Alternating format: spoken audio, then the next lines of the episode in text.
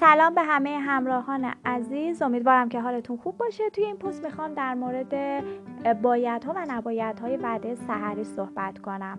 اول اینکه روزای بدون سحری اصلا توصیه نمیشه چون باعث افت قند خون میشه و ترکیباتی رو حالا توی بدن ایجاد می‌کنه که حالا بهشون میگیم کتون بادی ها که ایجاد بوی بد دهان می‌کنه باعث سردرد میشه ایجاد درد عضلانی می‌کنه و باعث احساس ناخوشی توی فرد روزهدار میشه.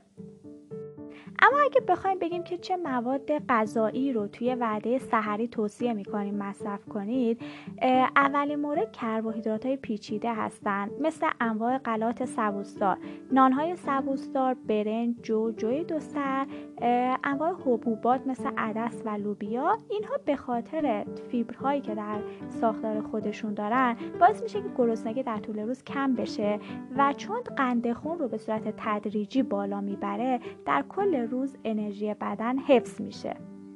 مورد بعدی در مورد قندهای ساده و مواد غذایی شیرین هست که توصیه می‌کنم اینها رو توی وعده سحری مصرف نکنید. چرا؟ چون مصرف غذاهای شیرین باعث میشه که قند خون خیلی سریع بالا بره به دنبال اون ترشح انسولین زیاد میشه و افت سریع قند خون میده. فردی که غذاهای شیرین توی وعده سحری مصرف می‌کنه همون اوایل صبح ایجاد ضعف و گرسنگی داره که این نشونه در واقع افت قند خون هست. مورد بعدی در مورد مصرف پروتئین ها هست. توی وعده سحری مرغ گوش ماهی یا حبوبات به اندازه کافی بگنجونیم ولی زیاده روی نکنیم. چون پروتئین اگر به میزان زیادی مصرف بشه باعث ایجاد حس تشنگی در فرد میشه. غذاهای پرچرب، پرنمک، پرادویه و شیرین به خاطر احساس در واقع ایجاد احساس تشنگی توصیه میشه مصرف نشن توی این وعده.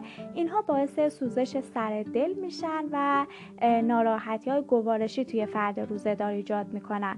غذاهای سرخ کردنی و خشک مثل انواع کوکوها کوکوی سیب زمینی کوکوی سبزی کتلت انواع کباب ها اینها به خاطر ایجاد حس تشنگی توصیه نمیشن. و اما غذاهایی که مجاز هستیم استفاده کنیم در واقع انواع چلو خورش هایی که کم چرب و کم ادویه باشن. انواع پلوهای مخلوطی که در واقع با سبزیجات یا حبوبات مخلوط هستن مثل عدس پلو لوبیا پلو سبزی پلو به همراه مرغ گوشت یا ماهی مصرفشون مناسب هست. مواد غذایی که آبکی هستن مثل انواع سوپ های کم چرب که حاوی حبوبات باشن توصیه میشه.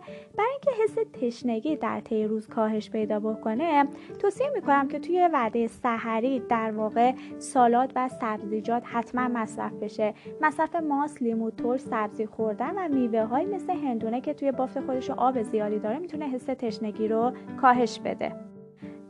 و در مورد مصرف آب حالا توی فاصله زمانی بین افتار تا سحر توصیه می کنم که آب رو در ترکیب با موادی مثل تخم شربتی، خاکشیر یا چیاسید استفاده بکنید. اینها آب رو توی بافت خودشون حفظ می‌کنن و در طول روز به آرومی توی دستگاه گوارش آب رو آزاد می‌کنن و این باعث میشه که حس تشنگی در طی روز کاهش پیدا بکنه. امیدوارم که این مطالب براتون مفید بوده باشه. خدا نگهدارتون.